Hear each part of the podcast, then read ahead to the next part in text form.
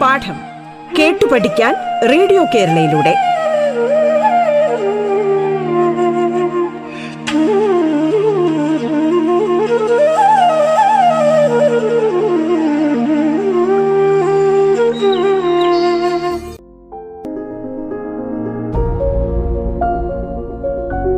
നമസ്കാരം. പാഠത്തിലേക്ക് സ്വാഗതം. അധ്യാപകനായ പ്രമോദ് അടുത്തലയാണ് ക്ലാസുകൾ നയിക്കുന്നത്. സ്വാഗതം പാഠത്തിലേക്ക്.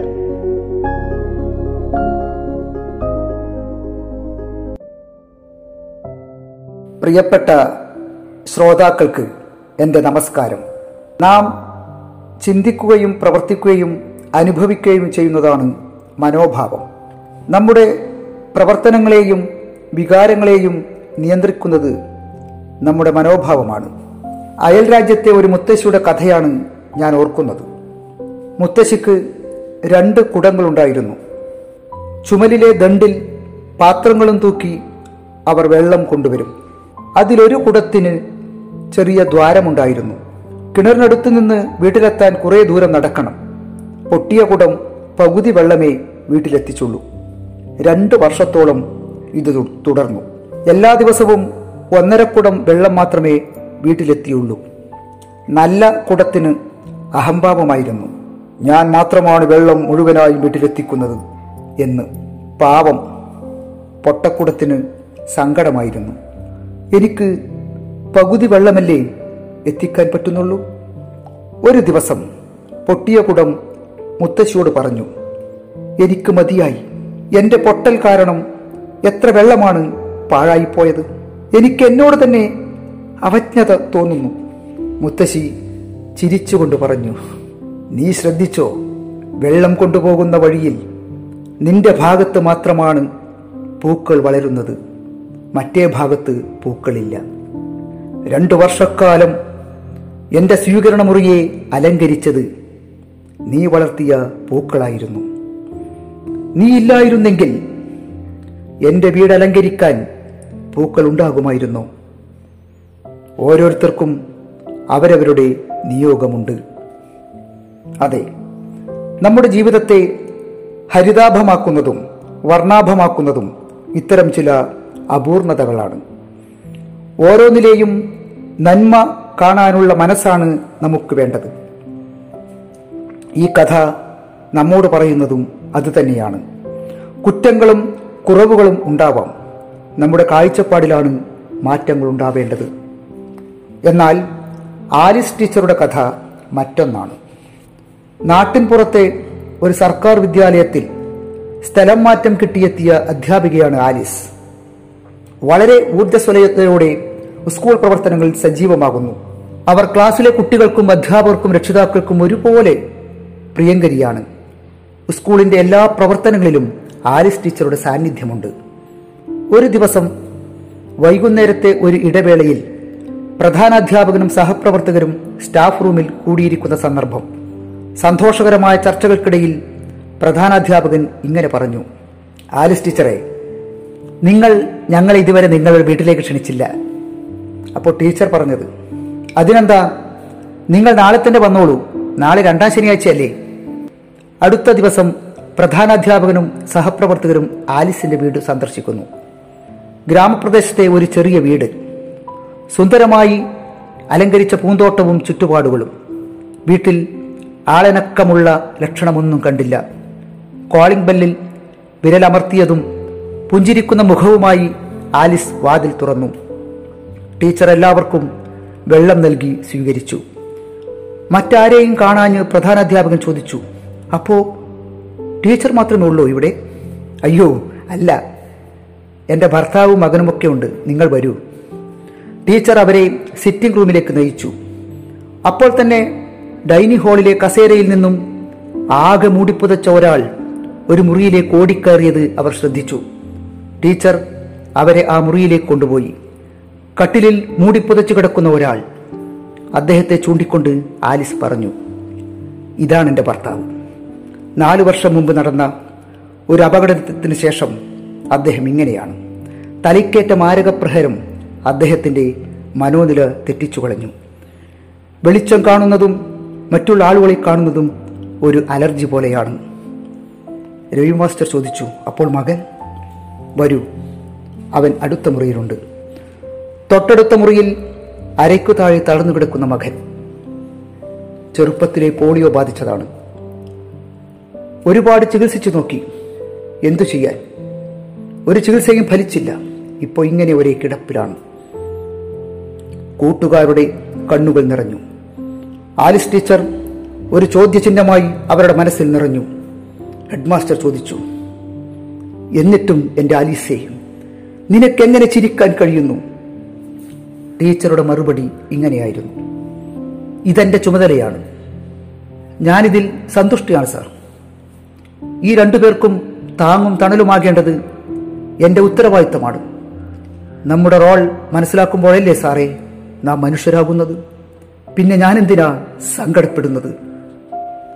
പ്രതികൂല സാഹചര്യങ്ങളിലും അനുകൂല മനോഭാവം മെച്ചപ്പെടുത്തുന്നവയാണ് ആലിസ് ടീച്ചർ.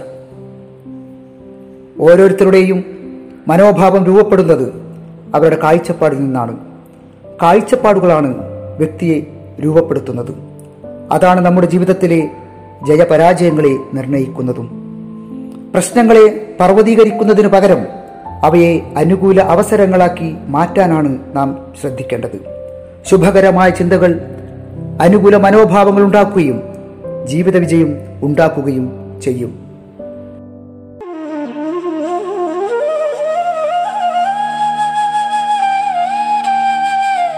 പാഠം. പഠിക്കാൻ റേഡിയോ കേരളയിലൂടെ. പാഠത്തിൽ ഇനി ഇടവേള.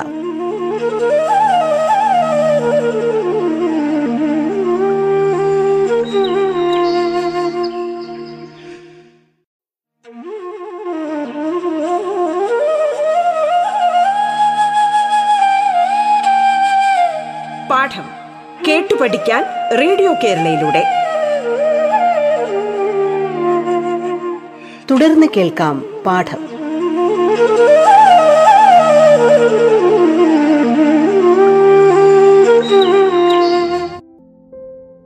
നമ്മുടെ മനോഭാവത്തിലെ സർഗാത്മകതയും നൂതന ആവിഷ്കാരങ്ങളും തിരിച്ചറിഞ്ഞ് അവ സമൂഹത്തിന് ഗുണകരമായി ഉപയോഗിക്കാനും നാം പരിശ്രമിക്കേണ്ടതുണ്ട്.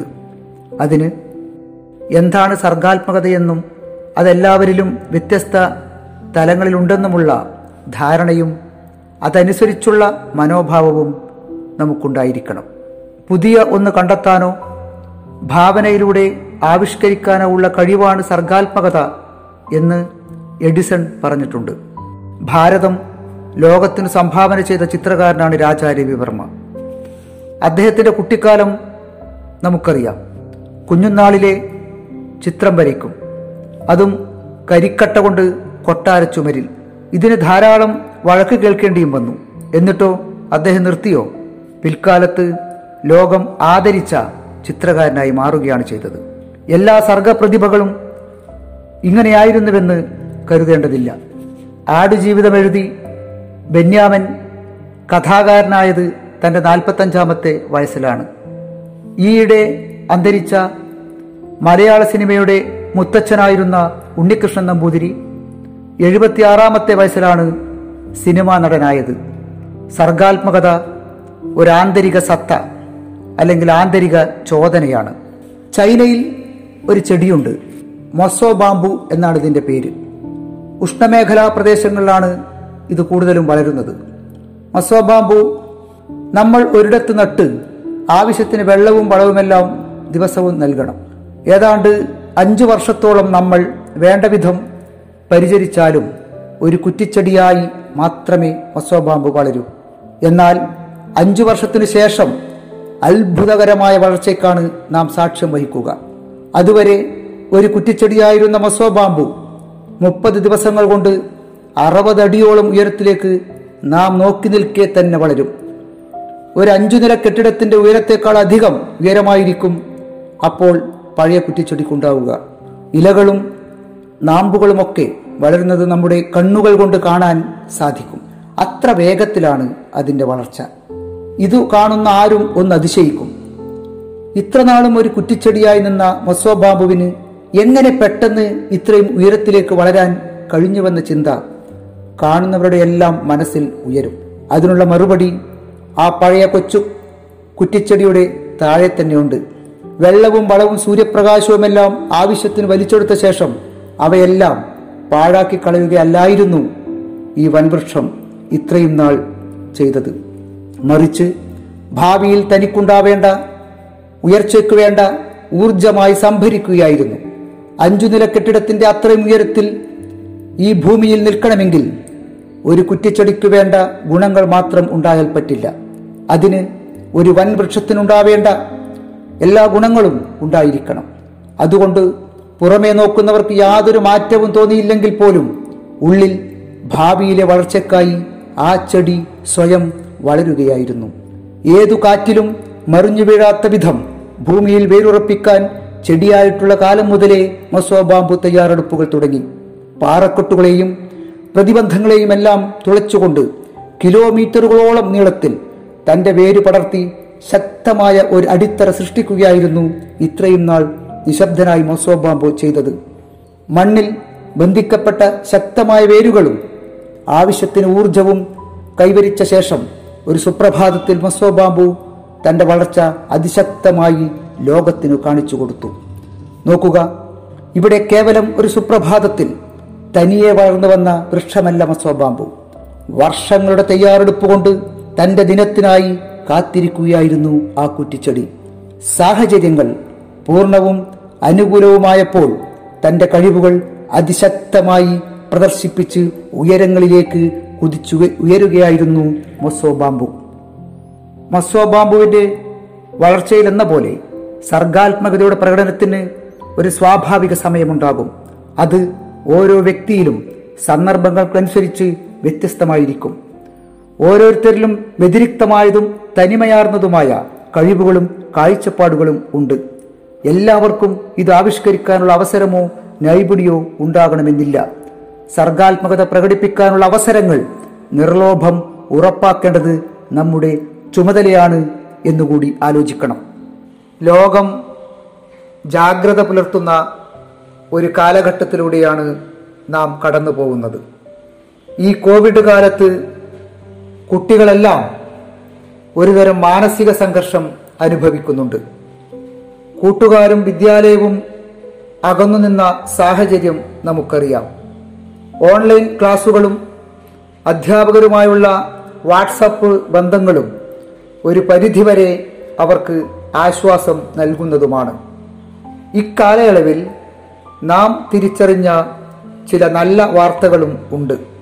മാനസിക സമ്മർദ്ദവും ആശങ്കകളും കുറയ്ക്കാൻ തങ്ങളിൽ അടങ്ങിയിരിക്കുന്ന സർഗാത്മകതകളെ പുറത്തെടുത്ത് ഏവരുടെയും പ്രശംസ പിടിച്ചുപറ്റിയവരും ഒരുപാടുണ്ട്. ചിത്രം വരച്ചും പാട്ടുപാടിയും നൃത്തം ചെയ്തും അഭിനയിച്ചുമൊക്കെ കലാവതരണം നടത്തുകയായിരുന്നു അവർ. ചില ഉൽപ്പന്ന നിർമ്മാണത്തിൽ സജീവമായി ഇടപെട്ടവരും ധാരാളമുണ്ട്. അതുപോലെ കവിത കഥ യാത്രാവിവരണം തുടങ്ങിയ സാഹിത്യ പ്രവർത്തനങ്ങളിലും മറ്റു ചിലർ ഏർപ്പെട്ടു. അങ്ങനെ സ്വന്തം കഴിവുകളെ സ്വയം തിരിച്ചറിയുകയും കിട്ടിയ അവസരം ഉപയോഗിക്കുകയും ചെയ്ത ഒരു കാലം കൂടിയാണിത്. എങ്കിൽ കലാപഠനത്തിന്റെ പാഠ്യപദ്ധതിയും വിനിമയ രീതിയും നമുക്കൊന്ന് പരിചയപ്പെടാം. സർഗാത്മകത നിരീക്ഷണ പാഠവും വ്യതിരിക്ത ബുദ്ധി തുടങ്ങിയവ കുട്ടികളിൽ വളർത്താൻ കലാപഠനം അത്യന്താപേക്ഷിതമാണ്. നിലവിലെ പാഠ്യപദ്ധതി സമീപനത്തിൽ പൊതുവിഷയങ്ങൾക്കൊപ്പം പ്രാധാന്യം നൽകിയാണ് കലാപഠനത്തെയും കണക്കാക്കുന്നത്. സ്കൂൾ പാഠ്യപദ്ധതിയിൽ കലാപഠനത്തിന് സംഗീതം നൃത്തം ചിത്രരചന ശില്പരചന നാടകം സിനിമ എന്നീ ഇനങ്ങളാണ് ഉൾപ്പെടുത്തിയിട്ടുള്ളത്. കുട്ടികളുടെ ഇത്തരം മേഖലകളിലുള്ള കഴിവുകൾ തിരിച്ചറിയാനും പുഷ്ടിപ്പെടുത്താനും കഴിയേണ്ടതുണ്ട്. ഇന്ദ്രിയാനുഭവങ്ങളോട് കാഴ്ചയിലൂടെയും ശബ്ദത്തിലൂടെയും ചലനത്തിലൂടെയും പെരുമാറ്റത്തിലൂടെയുമുള്ള ഉദാത്തീകൃതമായ പ്രതികരണങ്ങളാണ് യഥാക്രമം ചിത്രകലയായും സംഗീതമായും നൃത്തമായും നാടകമായും പരിണമിച്ചത്.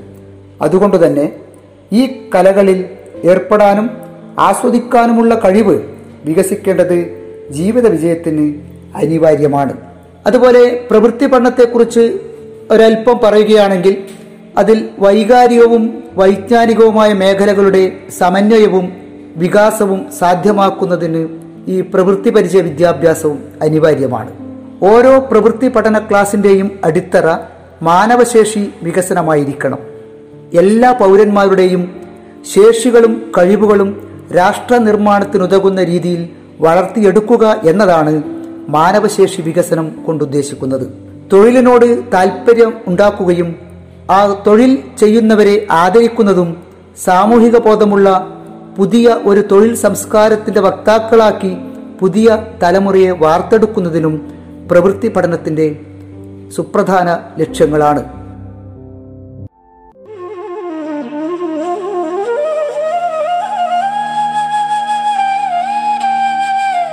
പാഠം കേട്ടു പഠിക്കാൻ റേഡിയോ കേരളയിലൂടെ. പാഠത്തിന്റെ ഇന്നത്തെ അധ്യായം പൂർണമാകുന്നു. ഇനി അടുത്ത ദിവസം കേൾക്കാം. നമസ്കാരം.